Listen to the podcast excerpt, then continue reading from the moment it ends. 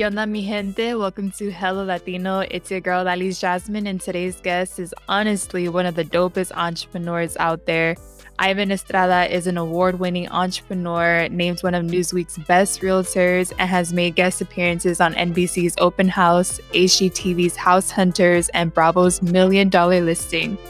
In this episode, you'll hear more about Ivan's book, Brand with Purpose, which serves as a guide on how your own experiences, challenges, and obstacles hold the key to creating a timeless brand.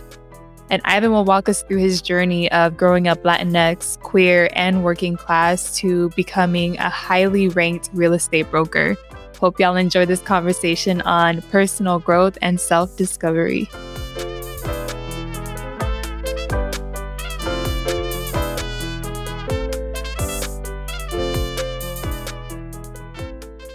I'm so happy you're here. I cannot wait to dive into who you are, your story, your Latinidad, just all the amazingness that Ivan is. Awesome. No, I'm excited so to be here. Thank here. you. No, thanks for having me. Let's let's have a party. Let's have a good time. Let's have a party. I love your energy. We are going to start with the first question, and that is how do you identify and why? I would identify as a Mexican American. So both of my parents are from Mexico. From my dad's from Guadalajara. My mom is from Los Reyes, Michoacan. Um, I was born here in Los Angeles, but I am a proud Mexico Americano and I guess Latinx community. So I guess that's that's what I would define myself. Love it. And let's dive deeper. So I want to paint the picture of who you are for our audience that are listening in, but really just paint the picture of who you are from little Ivan running around LA to where you are now. So paint the picture for us. What did it look like to grow up in Ivan's world as a kid? Yeah, no, absolutely. So my mom and dad, uh, they met here in Los Angeles in their 20s. And uh, I grew up in Eagle Rock. Um, I have a little sister, Vianette. We're three years apart. My dad was a house painter. He painted houses. And my mom used to sell clothing from Los Callejones in downtown. So she would go out every Saturday, get clothing, and she would sell it from the trunk of her car to her friends and friend and people that she knew, and also from the house. I mean, my mom was mm-hmm. a hustler. Like she she was a businesswoman. And mm-hmm. so, you know, mm-hmm. growing up, you know, we we always I never felt like we were poor. You know, we were definitely, I would say, lower middle class. You know, every Sundays we'd go to church we go to McDonald's after, or we go have tacos. You know, we, uh, my mom always made sure that we had, you know, I, as a kid, you know, we had cute clothes, even though my mom always wore the same pair of shoes, the same dress, just to make sure that my sister and I had like cute tennis shoes for school. So we, so we felt like we were never missing out because the school that we did go to, you know, primarily white, you know, a lot of the kids and their parents had had money right? And so they had the nice mm-hmm. cars. I would see the BMWs and the Mercedes, and you know, my dad had the white pickup truck, you know, in cab, and my right, and my mom had a she had a uh, Jeep Cherokee. And so, you know, it wasn't until I think I was in my teenage years when I realized, like, oh, damn, like, you know, my parents, you know, they work their asses off, but they're not like the other parents in my school because I would go and hang out with my friends and they had the big two story houses and the Mercedes and BMWs in the driveway and and all of that. And my mom and dad used to always tell us because they were so good in making sure that we always did good in class. Always. Mm-hmm. Like that we were good in our math classes, in our English classes. Like at home, our summers were like this. We would wake up, my mom would be like, okay, tú vas a ir a limpiar allá afuera en la yarda de atrás. Like uh, we all had our jobs. So my sister had her job. She had the front yard. I had the backyard. And then we would go to swimming lessons. We go to piano lessons. We go to the library, read a book, a small book, and re- write her a book report. And so that was like our upbringing, right? Like like study, study, study all the time. Um, yeah. you know, work hard. And I used to like honestly, like I used to look back and think like, damn, like why is my mom so hard on us? Like why are why can't she be more like my other aunts or my other friends' moms? And you know, because of her, like I got into USC, you know, into the accounting school and the business school. My sister got into LMU, into their business school. You know, my my mom, she would always tell us like my dream is to see my kids go to college because I she barely graduated high school. You know, she was the Mhm. eldest of 14, so she was the mom to 13 other kids, right? And Yeah. so, you know, even though she didn't have a really, I would say, college education, like, she was such a good mom, and she taught me so much, um, like, a lot of the stuff, and we'll talk about it later that's in the book, I learned from my mom as a kid, you know, you can you learn all this stuff in business school and when you're older, but then when I really thought about it, I was like, "Oh my god, these are things that my mom taught me as a kid, that my dad Mhm. taught me as a kid," right? And so, you know, after college, I went to USC, um, oh, and I forgot a piece of my life. So I got a record contract important piece. important piece. So I got a record contract when when I was in my, um 12 years old, and I used to perform I used to be on Cuánto Cuesta el Show all the time on, uh, TV in on TV Azteca, and then I was on a show called, uh, Gigantes del Mañana on Univision, and so I was in the music world, I was a I almost singer thought you Gigante and I was about to lose it. Oh, yeah, yeah, The Sábado Gigante, man. It was like, I love that part of my life, like, that's where I really learned how to work my ass off, you know, because as a Mm, kid, it and was how like old are you? I was 12, 12, 13, 14, 15. I was had a record contract, I went to school, at night, I would go to the recording studio, I would have dance lessons, I would have PR lessons, I would have marketing lessons, I would go back to the recording studio, like, write music, and then go back to Wow. school during the morning to, you know, submit my math work. And so that was, you know I know, so I did that, college, and then, um, I ended up, uh, getting a great job at a big law uh, accounting firm and got my CPA, which, in all honesty, like, I was the only Latino at my company Mhm. with a CPA, and then in the accounting school at USC, there was 4 of us.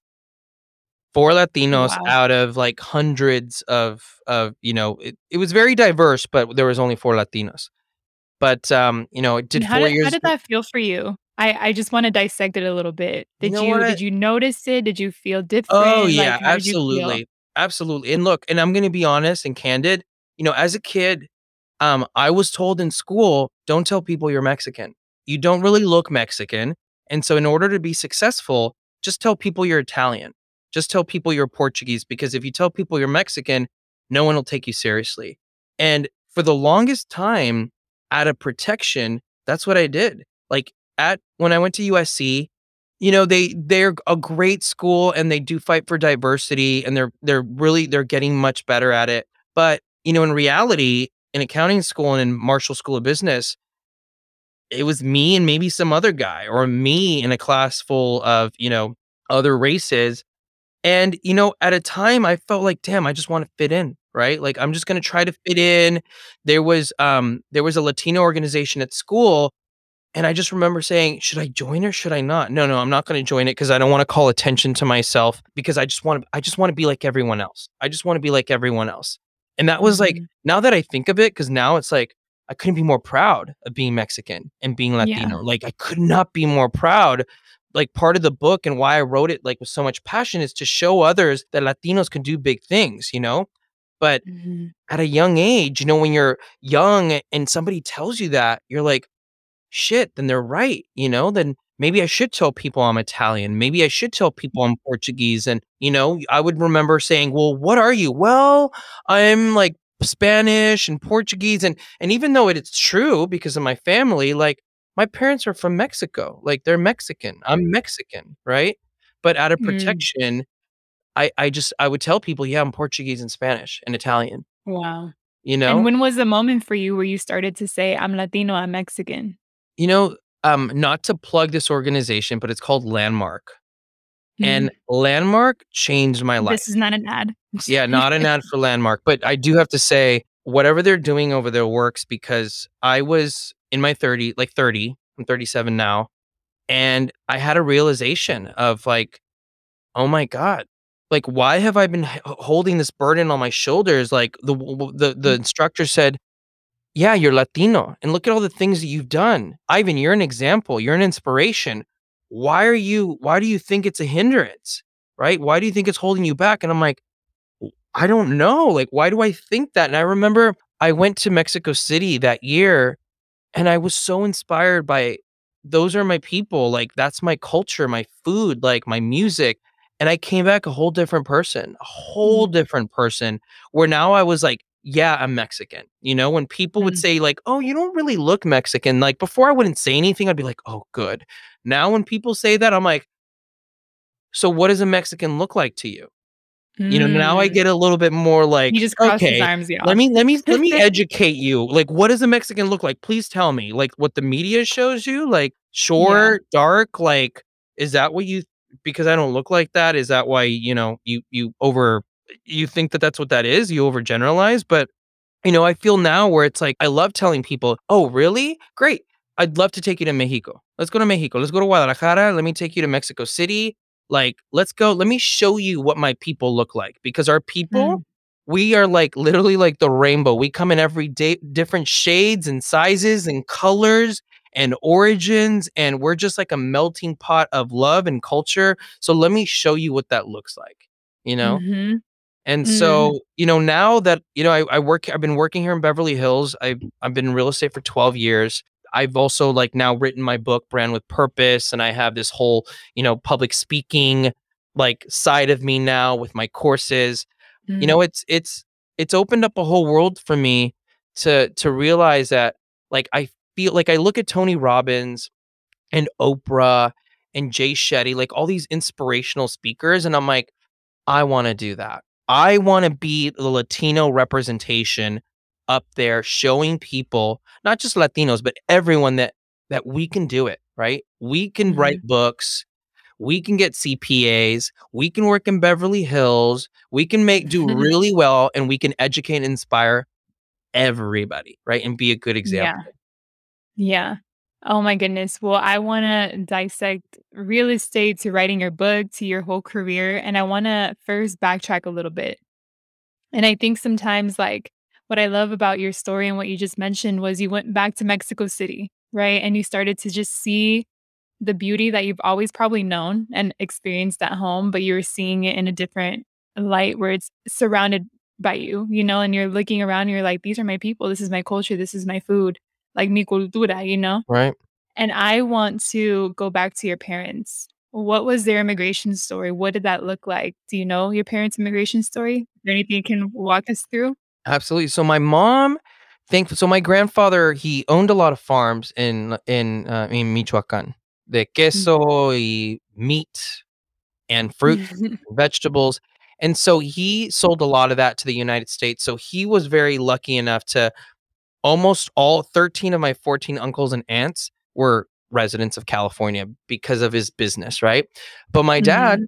hey, it was the the story. He went over the wall, he swam through the river, and he came on the other side, and he started working with one of my uncles, um, who also did the exact same thing. Like my dad, he was the little kid that you would see washing the windshields in the cars. Like every time we'd go to Mm. Mexico and while Guadalajara and visit my grandparents, my dad would be like, "I used to do that as a kid. I used to wash people's windshields. I would wait at the stop and wash their windshields," you know? And my dad has always been Mhm. such a hard worker. Like, I love that man so much because a lot of my, like, hard work and, like, persistence because I'm not smart. I always tell people I'm not that smart. I'm just very persistent, comes from my dad. And, you know, once he immigrated here, he just worked his butt off. You know, he didn't have his papers. I would say he didn't turn into a citizen until I was probably 6 or 7 years old. And then my Yeah. mom did the same thing as well. But, um, you know, he worked his way up, painting houses, whatever he did, like mechanic jobs, painting houses, electrical, whatever it was, my dad always was working his butt off. And and honestly, Mhm. like, my friends always say, you know, whenever I see, like, people that are Mexican, they're always working their butt off. Like, you'll never see us on a corner asking for money. Like, never. Like, hell no. You'll see us, like, selling flowers or oranges, tacos, whatever it is, but we work our butts off. Yeah, a 100%, and I think you just mentioned how creative and resourceful we are, and I am always just, like, in awe of my dad as well, and I was I was just smiling when you were talking about your dad because same thing for me, like, my dad, he probably, like, won't know how to fix a car, but he will, like, do his best to, like, learn on the spot Oh, and yeah. fix your car for you, Always, and always. that to me is like man, the immigrant community inspires me, Latinos inspire me because naturally, we don't have a lot of access to resources, so what do our parents do? They learn and they do Yep. it themselves. Exactly. Yeah, they there's no money to go and pay other people, you just gotta figure it out yourself. You gotta figure it out, and then my dad's like, "Man, if I had YouTube uh, when I was younger, I would, like, not pay anyone to do anything for me." Yeah, oh yeah, with YouTube now, that's, like it's easier, it's gotten easier. It's gotten so much easier, but I love that you pointed out, like, how creative, resourceful your your parents have been, and your and the generations, right? It's not just your parents, but it's, like, your grandpa, like My grandpa, my uncles, my aunts, like, they always they always figured it out. They always figured Always. it out, you know? They never kind of gave up, and, you know, they never I remember with my family, we never got assistance from the government, like, they were like, "No, we're not gonna do it. We're not gonna get assistance" not that there's nothing wrong with it, but for my parents and my uncles, like, "No, no, no. We're not gonna get assistance, we're gonna work our butt off. We will figure it out, right? We're gonna we're gonna find a way." Mm, I love that, and I just feel like, again, it's it's the resourcefulness, it's figuring it out, and that's the one thing I love about being Latina, about just the Latin community is, like, we will always figure it out, like, always. No matter how long, like, it's not a matter of if, it's like when, but we'll figure it out. Oh my goodness, and I wanna transition, so you talked about your parents, you talked about growing up in in the way you grew up, whether it was, like, in your household, studying all the time 'cause educación es todo, like my family always says too, but also kind of like what you did, right? You went to college, you did all these things, but I wanna know the transition between high school, studying these summers, doing all the things that you were doing, your mom, shout out to her for keeping you on track. Yeah, on track. and what was the moment where you transitioned to college, and what was the moment you decided real estate was for you? So, the transition from high school to college was a hard one for me because aft at high school, I had a record contract, the record was supposed to come out, we're about to shoot a music video, like, they had said, "This is it. You're like the next You Ricky something for us, by the way. Huh? Oh, I'll sing a little bit. Oh, for sure. I'll sing a little mariachi song, which is some of my mom's favorite songs, Yes. and, uh, so I didn't apply to any colleges, and Mm. then my record contract fell apart, it ended, and I was stuck, so I ended up going to Pasadena City College first to get all my general eds out of the way, and then transferred into USC. But my 1st year at USC, or first 6 months, I remember sitting in class and taking all the tests and thinking, "I don't belong here." Like, "I'm not smart enough." Like, I was getting all my tests usually I would get, like, A's, A minuses, B pluses on all my work. I was getting all my tests back C minus, C, C, C plus. I was like, "What? Like, how is this happening?" And I remember it was, like, halfway through the year, and I was walking to my car, and I was crying, literally crying 'cause I had just gotten a test back, and I'm thinking, "I'm gonna get a C, like, I'm gonna get a C in this Mm. class." It's never happened to me in my life. And I remember I called my mom, and I told her, "Mom, I don't belong here. Uh, I don't I don't think I wanna finish, like, I think I'm I I this place is not for me." And my mom's like she's like, "¿Qué?" She's like, "No, no, no, no, no, no, no." No, she's like, "No me digas eso." She's like, "Tú tú lo puedes hacer." Like, my parents have always said, "Tú lo puedes hacer." She's like, "¿Qué quieres que yo haga por ti?" Like, "What can I do for you?" I was like, "Mom, I'm, like, way behind." Like, all these kids went to prep schools and, like, Ivy League like, not Ivy League schools, but, like, prep schools, and they were had tutors. She's like, "I'll get you a tutor." I'm like, "Mom, you can't afford a tutor." She's like, "No me importa. I don't care. I will get you a tutor. Where do I get you a tutor?" And I remember from that moment, I found tutors that helped me for 4 or 5 months, and then I was able to then get the B pluses and the A minuses. Like, I went through so much. It was so hard to get back to where I felt like I needed to go, and if it wasn't Mhm. for my mom telling me, she's like, "What are you what are you talking about? Like, you got this. You're got thi you got this. You're not leaving Yeah. anywhere." And, um, you know, thankfully, I graduated with, like, a 3.6 GPA from USC's Marshall School of Business, which was great, but it took me it took me a while. And, you know, I did the accounting thing because I felt that that was the right thing for me to do. My dad wanted to be an accountant, never got the opportunity to do it because he Mm. had to take care of my sister and me and my mom, and so I did it for him. And, um, 3, 4 years into it, I just said, "I'm dying of depression. Like, this job is going to kill me because this is not me." Like, I'm sitting behind a desk, not talking to anyone. I'm a very social person. You're talking to a kid who was a performer singing on stages on Sábado Gigante, and now he's shuffling pieces of paper. I was just thinking Oh. that. I was just Oh, I was thinking that. I'm dying like, how did you go from record to like Oh, no. accounting? I I I did it because I felt like that's what I was supposed to do, right? That's what was Mhm. expected of me, especially after going to USC. It's like, well, you you go to accounting school and then now you get a CPA, which I did, and and that was hard. But I just felt like that's what that's life.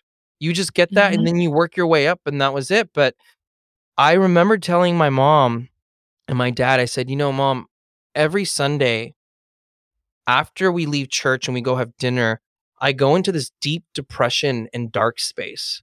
And I've never felt this way before. And I don't know what to do about it. And my dad goes, You know, you're very young, Ivan.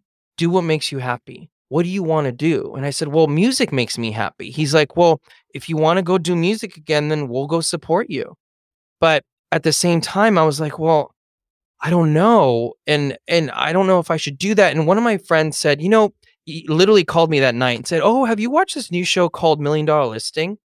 I was like, no, no. He's like, oh my God, you should watch it. It reminds me of you. You would be so good at real estate. And I was like, no, no, that's not me. That's totally not me. And I remember watching the show. And it's funny because Josh Flagg, who's a good friend of mine, who's literally his office is just across the way. He's on Million Dollar Listing.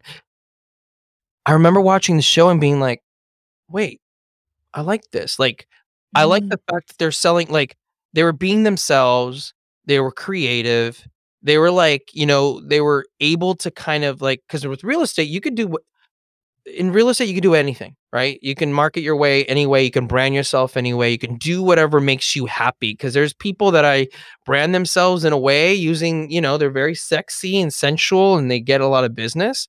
That's not how I do it, but um, you know, it seemed like an opportunity for me to combine everything that I was good at. Like, I love talking to people. I love houses. I love the opportunity where there's no ceiling, where you can literally make as much money and impact as much as you possibly can. And I read one book at the library that changed my life um, Rich Dad, Poor Dad by Robert Kiyosaki. And then after that, I read like 24, 25, I forgot how many they were exactly, real estate books. And I fell in love. And I was like, oh my God, Mm. this is my thing. This is what I need to be doing. And that was almost 13 years ago. And I still like I've this has been the best year of my career. Like I'm I'm breaking every Mhm. record. Like every year I'm doubling my sales, which is incredible. And you know, to be a Latino and to probably be in the top 3 of California for a luxury company, like that's freaking crazy. Yeah, yeah, the money's great, not gonna lie. The money's great, great, but it's more of like you can do it, right? It doesn't matter where you came from. I used to think, well, I grew up in Eagle Rock, you know, I didn't grow up in Beverly Hills, I didn't grow up in the country clubs, you know, I didn't have all the connections and I've made the connections. You know, it took me a Mhm. lot of time and hard work and effort, but most importantly, it was up here. I had to tell myself, you can do it. Like I had to get away all those mental barriers that I had attached to myself that it wasn't possible. That was the hardest part. Mm, it's like all mentality. Yeah, um, the, yeah, it's all your mental state. Like it's Mm. once you conquer your brain, like honestly, once you can hardwire your brain, like you can do, do anything. Honestly, that is so true, and I echo Yeah. that, and I wanna highlight it for everyone Yeah. listening. Yeah. And I'm I think you said something that I wanna, uh, touch a little bit more on because I think one of the things about growing up Latino, not growing up with all these, like, privileges, right? You don't have a lot of access to resources, and that means connections as well. And how was it for you to walk into a space with all these people you were never surrounded by? How did you start making those connections? Was it part of, like, conquering your brain, or how did you kinda step out of that comfort zone or step into your confidence? You know what? It was I think I've been very lucky in life where I've always had people walk into my life who have been good mentors. Mm. um who it wasn't I wasn't even looking for them, but they just appeared in my life. I mean, there's like Fran Hughes, who was one of my managers, Rick Durgan, Aaron Keith. People walked into my life. Um, Stephen Kotler, who's our man, a CEO, walked into my life and said, "You know, you have so much potential. I see something in you that I know that you don't see in yourself yet. So let me help you. Let me help you mold. Let me get you there because I feel that you none of us could do anything on our own, right? I think all of us as humans, we work together as teams, right? And so I had to uh, partner up with a good mentor, a good coach who could remind me that it was possible. Like for me, that was my mother until I was in my mid 20s. You know, mm. like telling me she was my mentor, my coach who kept me accountable, who always inspired me to keep going no matter how many times I fell, no matter how many times I felt I couldn't do it. My mom's like, nope, you could do it. Step back in there, do it. You know, so yeah. I think having someone there, you know, and sometimes it, it, it might not be your family, you know, because I have friends who their families have not been very supportive. You know, it might be a friend or someone that you meet at school that it's your accountability partner. Like for me, I always went with a buddy. Like when I went into a room where I felt uncomfortable, I was like, okay, I'm taking my buddy. There's two of us, you know, strength in numbers. And we would go together and we would go and talk to someone, right? There's two of us against one and it felt more comfortable. And so I think the more I did it, right, like anything else, repetition, I started feeling more comfortable and more comfortable in my mm. skin and more comfortable on how I felt in the room. You know, and after a while, it's just instinctually it just kind of then you become that person. And now it's like i love walking into a room by myself with people that i don't know.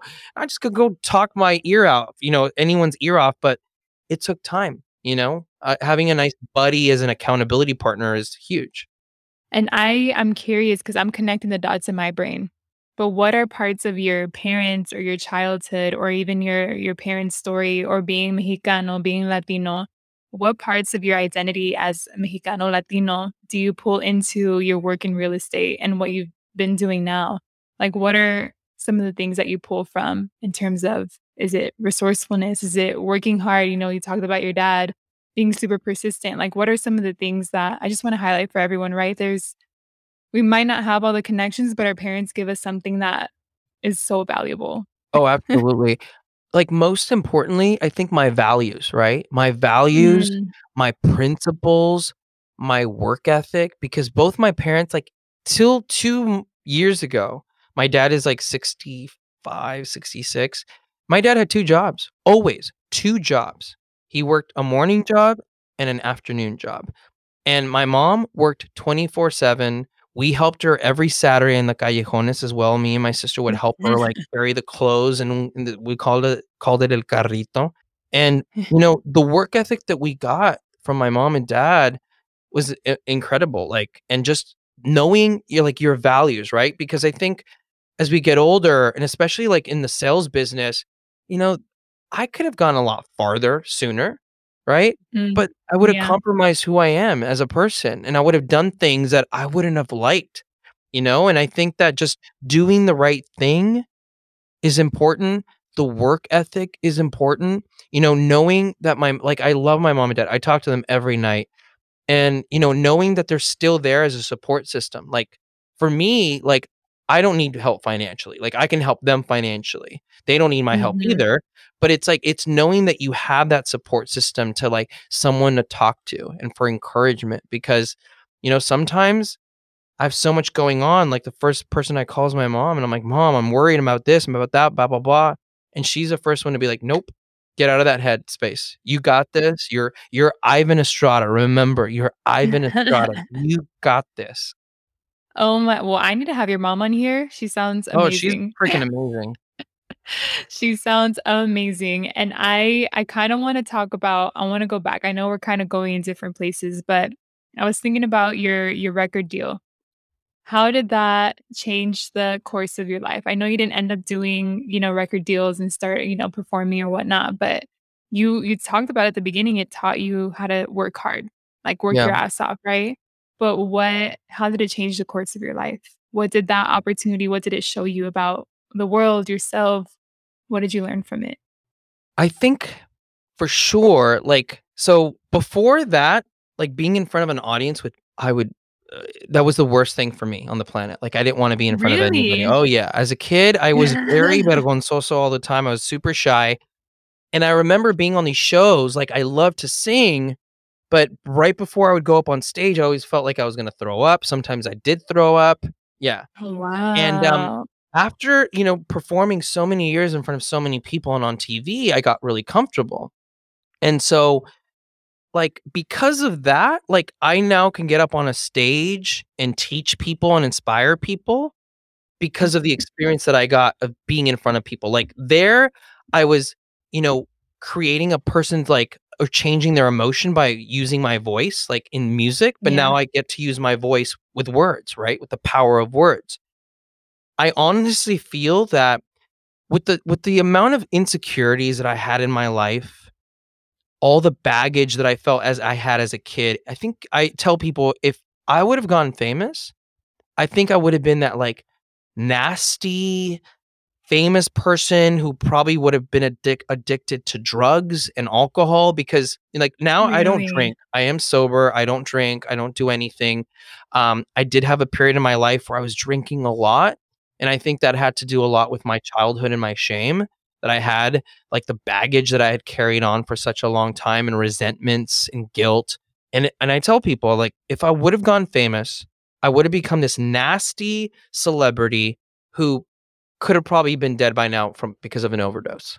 And so, I'm glad it didn't happen. I'm glad it led me into a different direction, but the experience that I got from being able to be in front of people and Mhm. and being comfortable on a stage is what's helping me now pushing my mission on inspiring other Latinos. Yeah. I do you mind sharing a little bit about where that shame, where that baggage came from? Because I think it's it can be valuable for us Latinos who struggle with that baggage and shame in different ways because I think I don't know if you had this experience, but I think sometimes Latinos aren't always welcome to be vulnerable. Right. Oh, Um, I think Latino men, Oh, especially, especially, yeah. um, vulnerability is not something that we have in our community. Oh, yeah, no. where where did that shame and baggage really come from? Well, the shame one of the shames was the shame of being Mexican. Like, I carry that for a long time because of Mm. how it was pic how it was painted and portrayed in my head was being Mexican equals bad and not successful, so you gotta change that. And then also the gay shame, you know, I was as a kid, I was told, "Don't ever come out of the closet because if you do, no one will ever take you seriously, no one will respect you, and you'll never know what true love is, and you'll lose anyone who's ever meant meant anything to your in your life." And so, those things, like, I was like, "Oh, I don't I I don't wanna be that, and I'm not Mexican, and I'm not gay." And I and I fought myself for many, many years trying to fix those things, right? Mm. And so, now I'm very proud because that's who I am, but for the longest time, like, if someone didn't know, like, "Oh, you're gay?" And, "Oh, good. Oh, good, he didn't know," like, it means I'm I'm acting well 'cause I felt like most of my life in my 20s, I was an actor. I was Mm. playing some other person, like, I was being inauthentic, you know? So and that comes with a lot of things, right? Like, even the shame for me of like I said, I don't drink anymore, but I had the shame of of drinking, you know because I drank so much, but I think I drank so much because of those of of those that baggage and that shame that I was carrying for so long. Mm. It got so heavy that the only time I felt like I can release and and breathe was when I had a cocktail, 2 or 3 or 4. Then I could, like, Wow. relax, you know? Wow. Yeah. And, you know, this reminds me a lot of people in our community. You know, people who again, I mentioned earlier, vulnerability isn't always welcomed or talked about in our cultures, unfortunately, and I think that's what leads to so much machismo or leads to addiction in our, like, drinking problems, like, those things are real things that happen because we're all human, we all feel, and I think culturally, men especially, and I always empathize with Latino men, I think they're seen as, "You need to be a man, right? You Oh, need to yeah. be, Oh, like, yeah. macho, like, you can't show feelings, and you can't Oh. be gay." Yeah, oh, absolutely not, and So, that's the thing, you like, you can't you can't talk about any of these, like and I love my parents, but sometimes they're like, "Oh, you can't don't tell people that," or "Don't tell people" why not?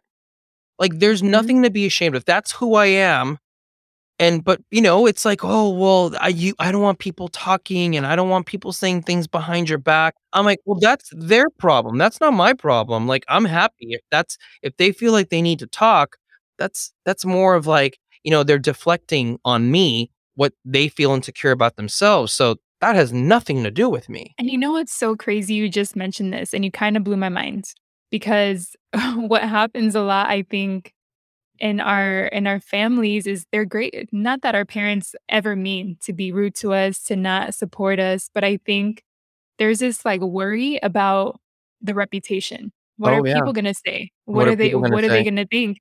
And you talked about growing up in church. I grew up in church, and that was even bigger, right? You can't Oh, tell yeah. church what's going on. Exactly. Like, no, no, no, vamos a orar. You throw everything under the rug, right? Like, "No, no, no, Mhm. don't tell your uncle that, don't tell you this. No, no, no, no hablen de eso, blah, blah, blah, just it didn't Mhm. happen, it didn't happen." like, there's no, like, conversations about, "Okay, this happened, now what? Like, what did we learn? What can we do? Oh, Like, no, what no, what could we have done differently?" But before you just don't talk about it. Like, there's there's no reason to talk about it. Oh my gosh, and when was the moment for you when you started to well, I have a two-part question. When was the moment for you when you started to own that you're both Mexican and you this is because they're both crucial parts of your identity, being Yeah. gay and being Mexicano, like, they're all they're both crucial parts of your identity. When did you start to own it and embrace it and tell people about it? But my second question is, how was it like growing up in church and feeling this, Oh, you yeah, know? the guilt. Yeah, no, for so for your first question, like, again, not to to pitch Landmark, but those tho those 2 courses that I took, the first course made me call my parents and say, "Hey, I just wanna apologize because I know I was a huge disappointment when I came out to you as gay, and I'm sorry." 'Cause I I had that guilt, and this was, like, many, many years after I came out to them. I was in my, like, 29, 30 20 yeah, 29, 30, You were and about then my 20 when you came out to them? I was, uh, 18. Oh, okay. Yeah, yeah, How did they my take that? Sorry, I Oh, don't mean to to yeah, no, they oh, no, we we we kind of we kind of went our separate ways for a little bit. Yeah, it Mm. was tough. It was very, very tough emotionally, but, you know, when I told them I'm so sorry for being such a disappointment, and my parents were like, "What are you talking about? We love you so much, like, you are the light of our eyes, like, we couldn't be more proud of who you are." After I got acceptance from my mom where I felt like I wasn't a disappointment, I literally felt huge weight off my shoulders, and from that Mhm. moment on, I felt proud because I was like, "If Mm. mom and dad are proud of me, then so should everyone else."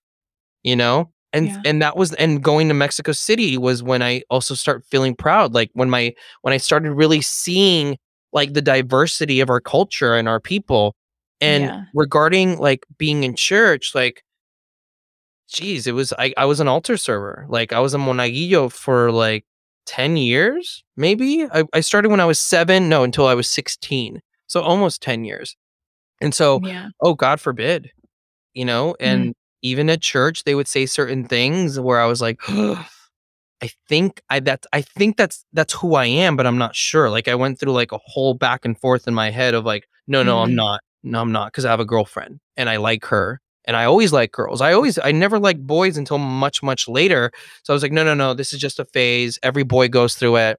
I'm just not gonna talk about it. Not gonna talk about it." Like, there's there's no it Mm. it's just gonna go on on its own, like, it's gonna go away, but it never went away.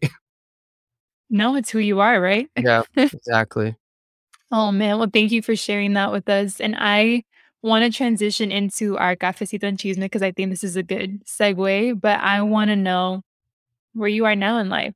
You know, we talked about these things that you dealt with, the shame, the your story. I wanna know how you turned all of that into what you're doing now, into a book, into, you know, you're still rocking the real estate game, Yeah, and man. how what what are you up to now? Tell us what's going on in Ivan's current worlds. Okay, so in my current world oh my god, there's so much going on. So, real estate, obviously, like, I'm ready. that's my, like that's my, like, everything. I love real estate. Every year, it's like adding more people to my team and just getting it bigger and bigger, but I guess the biggest thing that's happening in my life right now is, you know, the release of my book, um, Brand with Purpose, which comes out November 16th.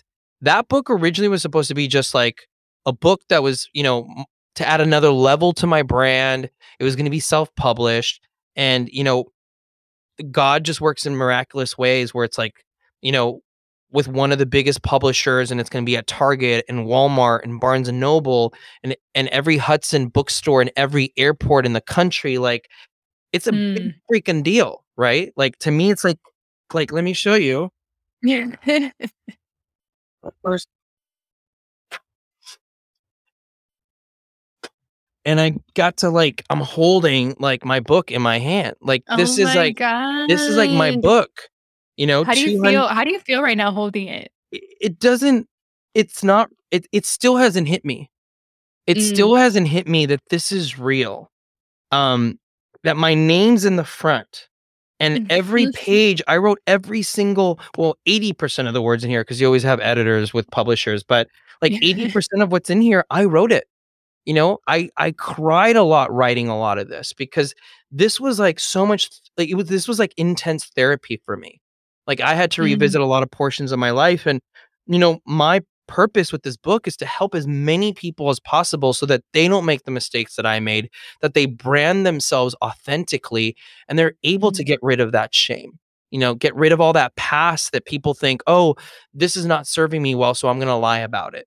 Or I'm going to not tell people about this portion of my life because I'm too embarrassed. Like I lived with so much embarrassment and shame in, in a huge part of my life. And you know, my goal with this book, like what we're doing actually, we have a, a giveaway program for books for kids.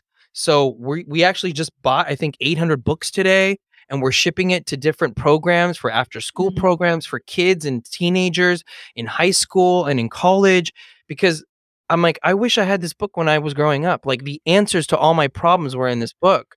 And so I Yeah. want to do that for, you know, not just Latino kids, but anyone who's looking for like that mentorship or that advice or, you Mhm. know, who who needs that extra push of motivation and inspiration. And so, you know, this book to me, you know, when I'm long gone, you know, this book will live on. And I hope that it will still be helping kids and people, you know, 80, 100 years down the road. Ugh.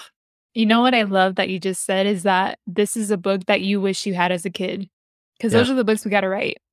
Yeah, exactly. Right? Yeah. Oh my goodness, and I I mean, this is why I started the podcast, right? I wish I had these stories about Latinos, about first generation, this real representation, not just narcos and whatnot that we see on TV, but real stories about real people living day to day, like yourself. Right? Yep. And so I I applaud you for writing something where it was therapeutic for you and now you're sharing it with the world. Does that how does that feel for you? You're gonna be sharing this vulnerability with Oof. um, It's hopefully it's millions of people. Yeah, yeah, hopefully millions of people. You know, I've once I had to take myself away from the book and be like, "Okay, now this book is it's not about me, right? It's about what it's Mm. going to do." And so that that really has taken off the pressure because, you know, as an author and when you're with the publisher, you know, they're like, "Okay, we gotta get those bestseller, right?" Like that Wall Street Journal bestseller, New York Times bestseller. And that will all be great if it happens. Like the universe is gonna make it happen no matter what, right because then it, it'll give this Yeah. book legs where it can then do major things. But at the end of the day, I'm like, it's gonna be out there. We're sending it to schools, we're sending it to after school programs all over the country. That was the goal. The goal was to help Mm. other people, and that's what we're doing.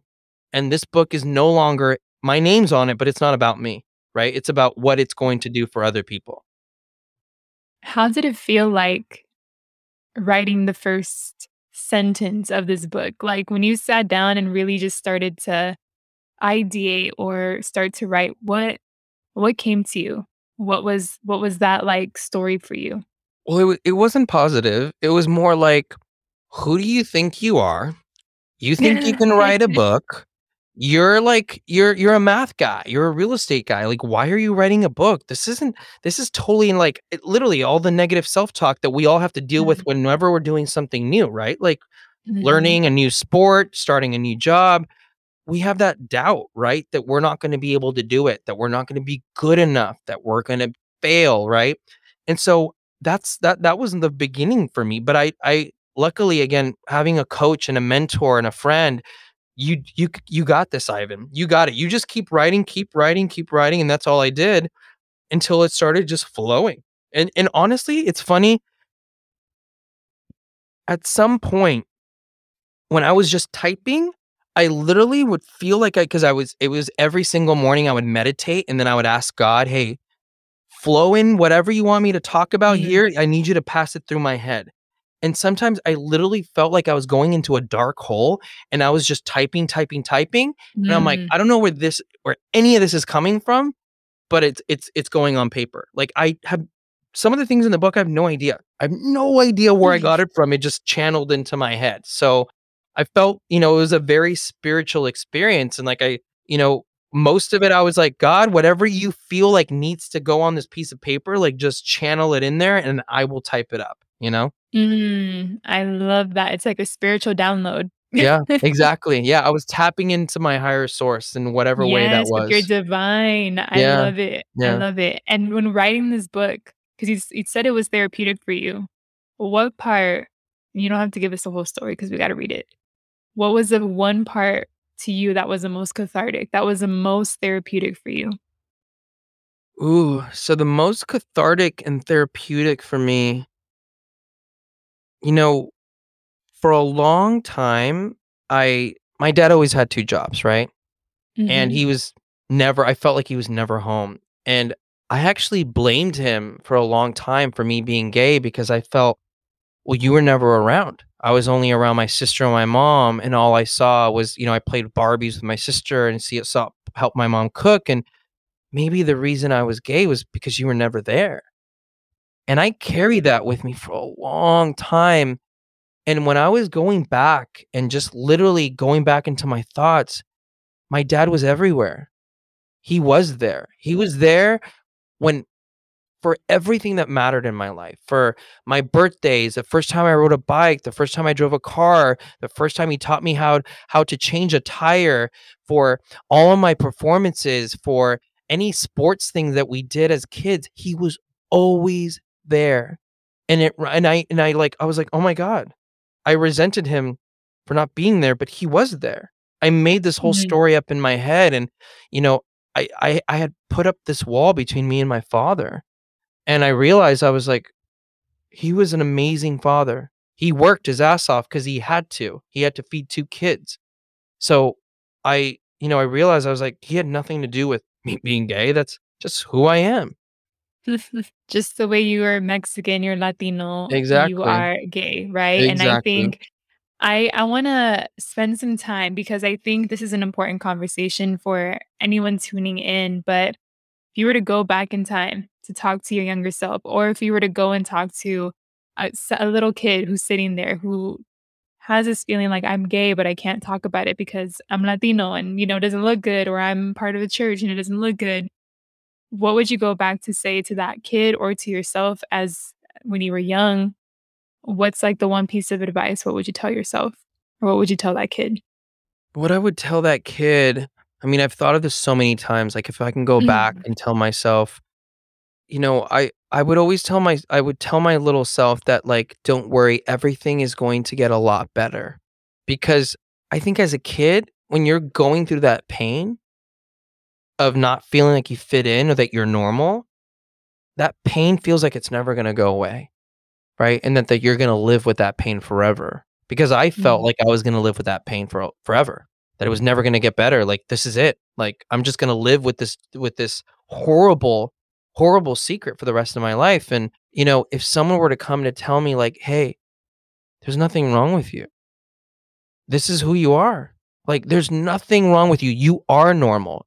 You know? You're I didn't feel I felt like I was broken, and it's like, "You're not broken. You're normal. Mhm. You're just like everyone else. Everything is gonna get better. Just I promise you everything will get better." And it has. oh I love that.